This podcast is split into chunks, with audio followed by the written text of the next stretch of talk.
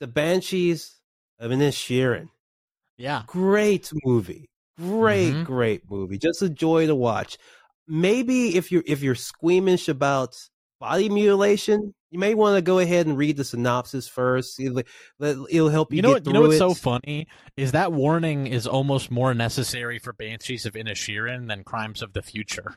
Men will literally mutilate themselves before going to therapy. It's like it's such a simple premise, you know, and it's play and it's so like small, but I was drawn in immediately. Like the idea of an adult man being like, "I just don't like you anymore," and how that affects the other person. I was like, I like him in. Like it's so small and funny, but I was like, yeah, this is a conflict that I like get.